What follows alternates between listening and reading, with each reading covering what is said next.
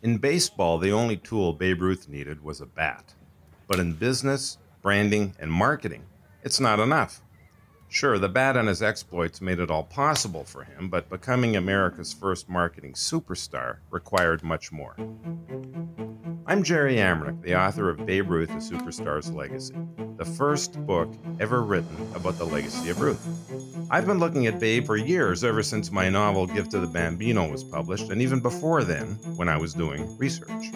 Babe Ruth's grandson, Tom Stevens, wrote the foreword to my book, and his mother, Julia, the babe's daughter, who passed away last spring at the age of 102, was also involved. As were top executives from the sports collectibles industry, curator at the Smithsonian in Washington, D.C., president of the company that represents the Babe Ruth estate, and many others. We'll be hearing from all of them in this series Babe Ruth Master Marketer. There's the windup. Here's the pitch. It's a slow curve low, and the babe swings. It's a long one, a long one. I will say that I've had thrills before. Number of them. It's in there. Another home run for the Bambino. Something like uh, hitting a home run in Chicago that time. The Lord was with me when I called the shot. Babe Ruth was such an individual personality. I mean, he was larger than life. Daddy's name today is bigger, really, than it was back then. I can't go on forever. Somebody's got to take my shoes and take my place. He was really the original sports marketer. He recognized the value of his name and image and likeness. But I won't play until I drop. But I'll play until I damn near drop. What's amazing about his name and really his brand is that it holds up even today. Come on, boys, let's go.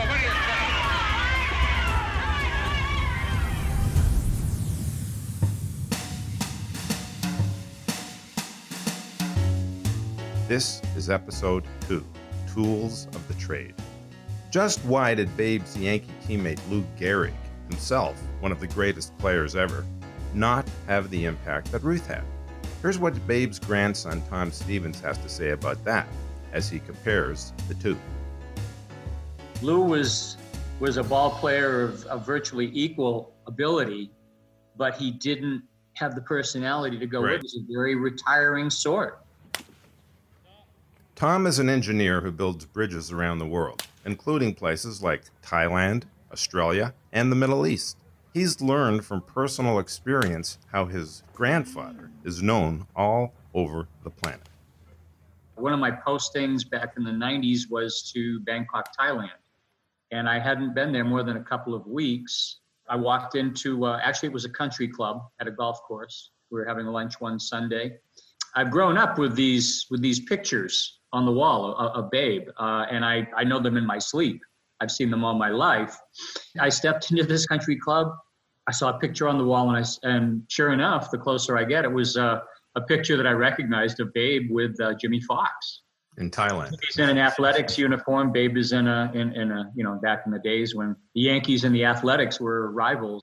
And sure enough, there it hung. Uh, later on, I was in a restaurant in Bangkok, and there was a picture of Babe bowling. Just a random picture of Babe bowling. I'd never seen it before.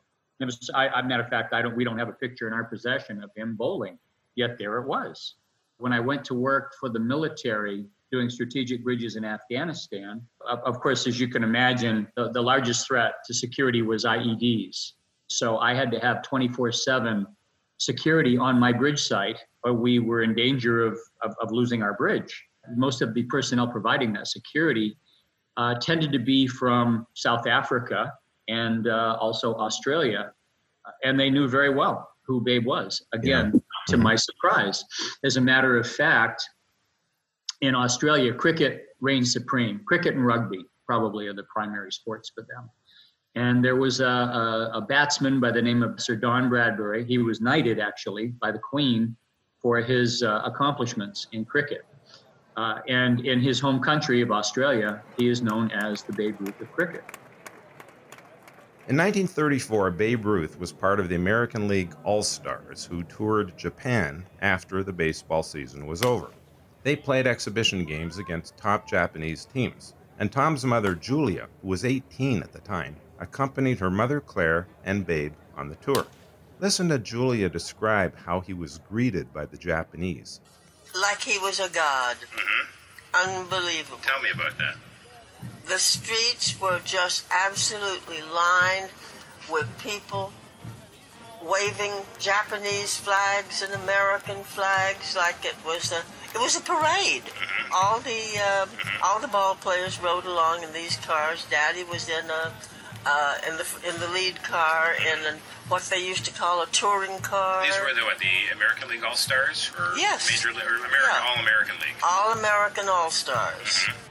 Half a million people, maybe more, turned out to see him. On that tour, Babe Ruth, age 39, a man who only hit 22 home runs with the Yankees that season, his last with the team as it turned out, was the star of the series. He hit 13 home runs in 17 games and also served as manager of the All Stars. After the tour, the U.S. ambassador to Japan, Joseph C. Grew, wrote in his diary these words All Japan has gone wild over him. He is a great deal more effective ambassador than I could ever be. One of the people I interviewed for my book was Ryozo Kato, who was Japanese ambassador to the United States until 2008 when he became commissioner of Nippon Professional Baseball. That's the big leagues, the major leagues in Japan. He was commissioner until 2013. He told me that Babe Ruth laid the foundation for baseball to become a significant part of Japan's national culture. Now let's get back to the tools Babe possessed, which are so important to marketing. Pete Enfield is president of the Luminary Group in Indiana, which represents the Ruth family and the Babe Ruth estate for sponsorships and promotions. Pete has been working with Ruth and the Ruth family for 25 years. It never hurts to be the premier name, if you will, in your chosen endeavor. I think also with Babe, he's a um, a dynamic personality uh, in in a lot of ways. I think he appeals to the masses for a variety of reasons. Uh, one, his incredible accomplishments and who he did it for. It certainly did not hurt that that his main accomplishments as a baseball player were for two of the, the largest franchises in MLB history, uh, the Red Sox and the Yankees. So, Right, yeah. um, you know, I've certainly seen um, great players over the years who performed admirably and had remarkable accomplishments, but were in small markets. And from a licensing standpoint, you know, they just don't measure up in any in any way, shape, or form with Babe or you know of these iconic personalities. So certainly the New York and Boston markets contribute. Sure. But if I just contributed primarily to that, that would be selling Babe short, in my opinion. I mean, this is a guy who grew up a, a hard way, you know, being turned over by his parents in essence to, to the St. Mary's Industrial School and, you know, growing up in a tough environment, not the most loving environment, and, and one who who despite that persevered, excelled, and became this larger than life figure. And I think a lot of people could really appreciate and respond favorably to that because he he didn't grow up an elitist, so to speak, or somebody removed, but one that you know really paid his dues and and experienced some hard knocks, and a lot of people can really identify with that. James Barber is a historian and curator at the Smithsonian in Washington, D.C. He's an expert on American presidents and the Civil War. He thought Babe Ruth deserved an exhibit at the Smithsonian's National Portrait Gallery, which recognizes those who have major impact on American culture. This is done for people like George Washington and Abraham Lincoln. Well, they did an exhibit of portraiture and art on Babe Ruth. It ran for 11 months and wound up in June 2017. any time is a good time to do a Babe Ruth exhibit. He's he's one of those people. For me personally, he he's one of a couple individuals that uh, were were absolutely one of a kind, irreplaceable. You'll never see again. Not only um, for his baseball, you know, heroics, but also just you know the, the personality, the man himself. He had the whole package. It's been said that the Babe invented the autograph. An expert I spoke to, who's considered the number one authority on Babe Ruth signatures, says over the years, Ruth signed his name two million times, if you can believe that. Two million times. And one of those signatures on a baseball fetched $400,000. Here's Barber again as he talks about Babe's signature and how he signed it. it's another tool of the trade. Babe Ruth had um, he had a lot of pride. You can see that pride in in every signature that's out there, whether it be on a baseball contract or whether it be on, you know, the thousands of baseballs that he signed. He took the time to write his name, you know, legibly you know what you see today it's it's just these people that are that are signing autographs they you know, most of them they they might as well just make an x. Not their full name it's not legible you can't even identify individual letters it's just a different version of an x. But not ruth i mean his signatures are all alike. Joe Orlando is president of Collectors Universe, and he's one of the top executives in the sports memorabilia industry which today is a billion dollar business. Babe Ruth, of course, is number one in that business, and frankly, it's not even close. Orlando once told me there are two categories in the industry Babe Ruth and everyone else. Here he speaks about Ruth and his agent, Christy Walsh, who set the mold for branding, and he gets into what marketers today can learn from this duo. One of the things that's interesting in the collectibles world is that you see various uh, pieces of evidence of all the endorsements that Babe Ruth was involved in. And I mean, I guess part of that credit has to go to Christy Walsh, um, who worked uh, with Ruth, was his agent for, for quite some time, and got him involved in so many different things. I would say the thing that they could learn about Babe Ruth is, I'd say, branding. And, and I, I guess, again, Christy Walsh was involved in this as well. But they did such a good job of branding Babe Ruth. There are many celebrities over the years, you know, actors, actresses, uh, you know, athletes that have pitched products that have that have endorsement deals, you know, on on television and, and so forth. But I think the difference with Ruth is that he was branded himself. Like Babe Ruth himself became a brand, and people wanted to be associated with that brand. And and you can see that, you know, outside of his endorsements, Christy Walsh and, and Ruth were involved in so many promotional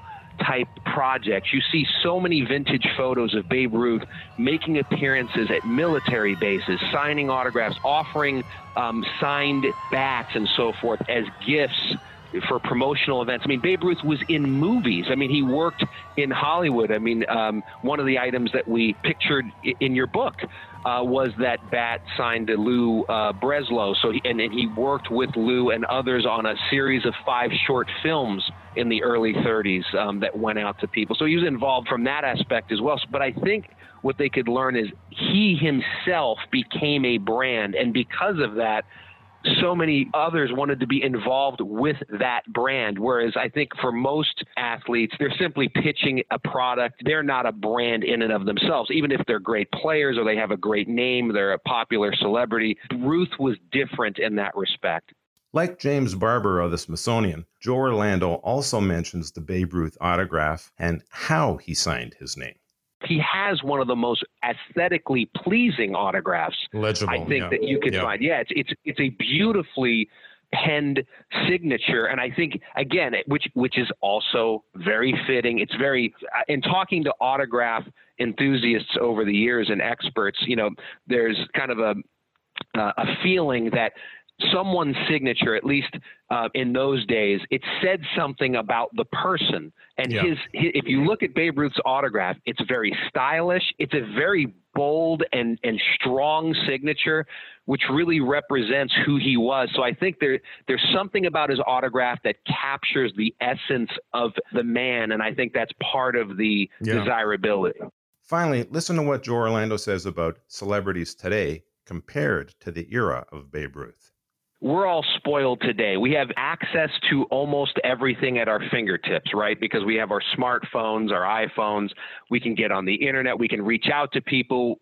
We could learn about anything. Babe Ruth, during a period where none of that existed, of course, was a crossover superstar in a magnitude that had never been seen before. So he is sort of the model for that. And he was really the first big crossover celebrity. He wasn't just a sports guy. He wasn't, well, l- let me start by saying this. He wasn't just a baseball star and he wasn't just a sports celebrity. He was a celebrity of the highest degree. I mean, in, in any respect. So, and he did that in an, in an era that had none of these current advantages. If someone wants to brand themselves today, they can do it via social media versus traditional internet versus you know television. I mean, there are so many different ways to do it today, and it's and it's at your fingertips. Uh, obviously, that didn't exist back then, and he was still able to do that in a way that had never been seen before. It was all about personality combined with marketing and technology. Babe Ruth did it back in the 20s with the new technology like moving pictures and the transmission of the human voice. And he made it work. You can apply the formula today, but you've got to have the personality. And along with that larger than life personality, Babe had some other very good attributes or tools. Susan Luery is a renowned sculptor whose works are displayed around the globe. Back in 1995, she won a competition create a 16 foot bronze sculpture of Babe Ruth. It's the biggest statue of Babe Ruth anywhere in the world. It stands at Camden Yards in Baltimore, the home of the Baltimore Orioles. Babe, of course, was born in Baltimore. Before sculpting that incredible work, Susan Luery was determined to learn about the kind of person that her subject was. What I loved about him was the larger than life character that he had. He had a disregard for convention, and I think that that's what makes someone great sometimes. He wrote his own book as far as what his life would be like. I think that um, the bravado, the fun that was in within him, all of that is what made him who he was. Here, Susan tells us what she wanted to do in sculpting Babe Ruth. I wasn't looking to do something that was trophy like. I wanted to do a real statue or sculpture that looked into Babe Ruth as a person, not just as a guy swinging a bat, because it seemed to me that this had to speak for generations. And when you do a monument of someone, it's your novel. It has to include the subtleties of what you're trying to say. It's not just this is a guy in motion, but this is a man who has a, a myriad of, of qualities. And so I have him looking north yeah. to his future, which really was in New York. I have a look on his face of what I think is determination he was young. It was all new to him when he was 18 years old. It was a big jump from him for him to go from being, you know, at the industrial school for boys to um, Jack Dunn's baby. That's where I really started looking how I would depict somebody like that. Incredibly, when she won that commission, she had never been to a baseball game in her life. So, how did she get the job? I did a smaller version of Babe Ruth after the swing and then it was a pretty small piece.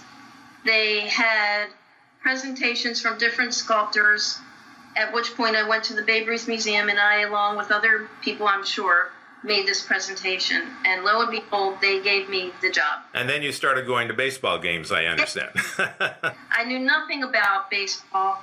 I thought that everything was a, a point. It was quite an education and quite an experience to go through this whole process of getting this incredible opportunity to sculpt this greatest icon and to learn all about his background. I read book after book about him and went to baseball games and did everything I could to educate myself in the subject and spent a lot of time at the Babe Ruth Museum talking to people that work there that really gave me some ins- a lot of insight into what this was all about. Susan Luery told me that getting that commission changed her life. So here's the question How has Babe Ruth and his brand withstood the test? Why is he still so big today, more than 70 years after his passing? Well, let's go to Bill Jenkinson. He's a baseball historian and author who's been examining the Babe for well over 30 years now his life represents a unique combination of different factors. He was physically transcendent. Let's face it, that has to be the starting point, or he, he wouldn't have become famous. But once he did work his way into the public eye, he was almost certainly not only the greatest player ever, but the greatest showman ever. And then when you combine that with his personal characteristics, some of which were negative, the guy was so aggressive as a player, he tended to injure himself. And, uh, you know, he had that weight problem. People heard about the fact that he wasn't formally educated. People related to him when they would see him overcome all these various adversities I think that the uh, the bond only increased. People could gets, people could identify with him. Yeah, he's a common man. He gets knocked down, he gets back up, and he swings for the fences. Right. And well, they love him. Yeah. They love him. Of course, Babe's daughter Julia Ruth Stevens can tell us about Babe the person. This is from an interview I did with her at her home in New England, and there's a lesson here. You want to relate to people? Well, make sure they can count on you.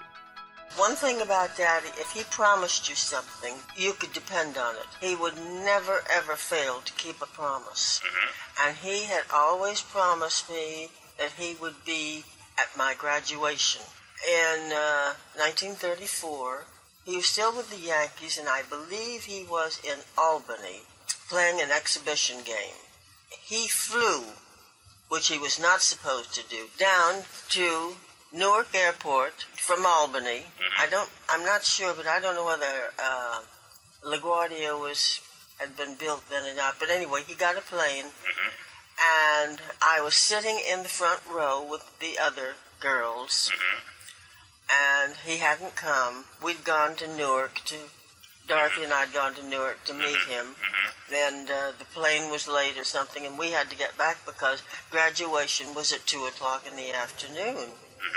So we went back, and uh, I got dressed and uh, went to uh, went to school, and we were sitting in the front row, and all of a sudden I heard this. Ooh, ooh. I turned around, and there was Mother and Daddy walking through the door. There on time, just like he had promised he would be. Here's another story from Julia, and it's a good one. I asked her why Babe never became a manager after he retired, even though he wanted to be. She tells this story about Lou Gehrig, whom she knew well, when his contract was up. I have heard newspapers reporters say the owners felt that he would encourage his players to ask for more money. I do remember when um, Lou came to Daddy and said, you know, his contract was up. Lou asked uh, Daddy if he thought he should ask for a raise. And Daddy said, good Lord, yes. He asked Very- if he should ask for a raise. You Yes. he, should, he thought he shouldn't ask for a raise. Well, he, he asked Daddy Oh. what he thought he ought to Oh. ask us for a raise. Right. And uh, I don't know what he was getting, but let's say it was um, It was probably a good deal for the Yankees. probably I would say somewhere maybe between fifteen and eighteen thousand dollars. Mm-hmm. Daddy said, "Yeah." He said, uh, "Ask him for forty thousand. Lou said, "That much?" And he said, "Well," he says, "You may have to come down a little," but he said, "Make it difficult for the colonel." Is that what he said? Something like that. So he was nobody's. I mean, don't hold me to So everything. So in that sense, he was nobody's fool, no. and he knew what he was worth as a player, and he got it. Yes, he did. When a reporter said, "Gee, babe, you make more money than the president," That's right. That's a great. and then he said, "Yeah, but I had a better year." yeah, that's a great quote. Babe Ruth had a wonderful sense of humor, and he sure had the power of words. He didn't have much of an education, at least in school, didn't have a formal education, but he knew how to use words effectively. There's a website, baberuthcentral.com, where they sell t shirts with Babe's famous sayings printed across the chest. A big seller is never let the fear of striking out get in the way. Now, that's something that goes far beyond baseball. But the number one seller of all is this one it's hard to beat a person who never gives up. Something else he said was, Yesterday's home runs don't win today's games. And like the other sayings, that one goes far beyond baseball. Here's a guy with little formal education, but he is quoted to this day by world leaders, religious scholars, and leading thinkers. He was a source of inspiration and hope. And not just to baseball fans and sports fans, but to people, the masses. Michael Gibbons ran the Babe Ruth Museum in Baltimore for 37 years, and he's still involved in that institution today. While he says Babe Ruth didn't have a lot of close friends, he did know how to relate to the public. He did have a feel for the ways to communicate with people in general and and so that endeared him to everybody you know? He he was always uh, very positive and how you doing keyed and all, all that good stuff. He he always embraced whoever was in front of him. He was never shy in front of a camera or a microphone. Uh, he was really comfortable that way. He was comfortable as we talked before hanging around media guys and um, he was comfortable lollygagging with his teammates and everybody. I mean, that was his natural instinct, and the, his natural approach to every day. You know, Ruth is the first to have a player agent. Ruth is the first to endorse products, merchandise, have a candy bar named after him, although they denied, Curtiss Candy denied it. So he was like the guy at the salient when it comes to uh, those kind of issues with marketing and branding and, and things like that. Because of his celebrity as he came into New York and met Christy Walsh, it just opened the door for all these new avenues for uh, sports celebrities, but really any celebrities mm-hmm. to go down. You know, uh, there were all kind of new pathways. And so, you know, Ruth is always tied to that aspect of being an American celebrity, you know, because he started so much of that initiative. This is Michael Gibbons' take on Washington Post columnist George F. Will, who called Babe Ruth the first national superstar.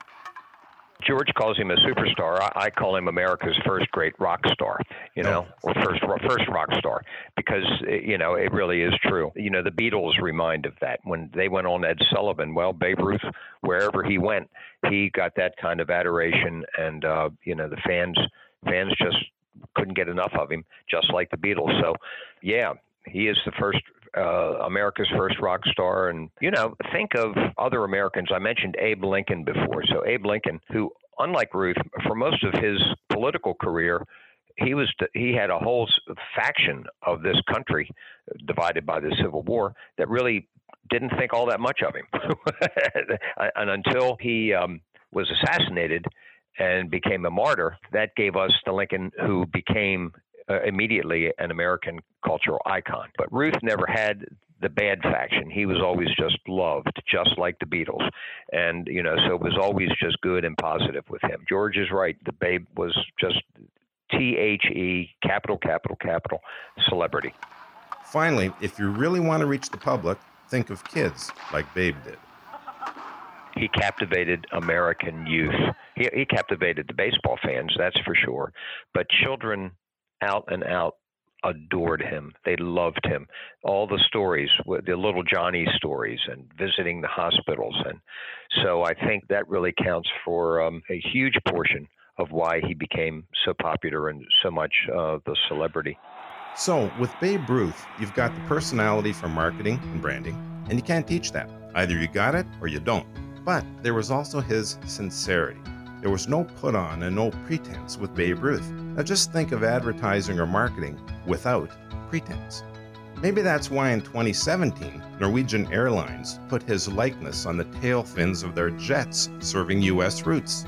They call it their American Heroes Program, and he was the first. Why? An executive with the airline said he inspired millions. Just think, every day a huge image of Babe Ruth is flying across the North Atlantic on the tail fin of a Boeing 787 Dreamliner aircraft. They don't do that for just anybody. Well, that closes out our second episode in this series on Babe Ruth, Master Marketer. Make sure you catch our next episode, Babe Ruth, the Marketing Machine. We'll talk to people in the sports memorabilia industry and find out why Babe Ruth is head and shoulders above everyone else. We'll talk to members of the Ruth family We'll talk about licensing the Babe Ruth name, and we'll also learn more about why Babe Ruth is still magic in marketing, branding, and advertising to this very day. I'm Jerry Amernick. Thanks for listening. Babe Ruth Master Marketer was produced and edited by Dave Grine of the Acme Podcasting Company. I like spreading the word on what we can learn from Babe Ruth Master Marketer and can speak at conferences, trade shows, or for your organization. You can reach me at baberuthlegacy.com or via email jerry at jerryamernick.com. My book, Babe Ruth, A Superstar's Legacy, and novel, Gift of the Bambino, are both available on Amazon and at baberuthlegacy.com.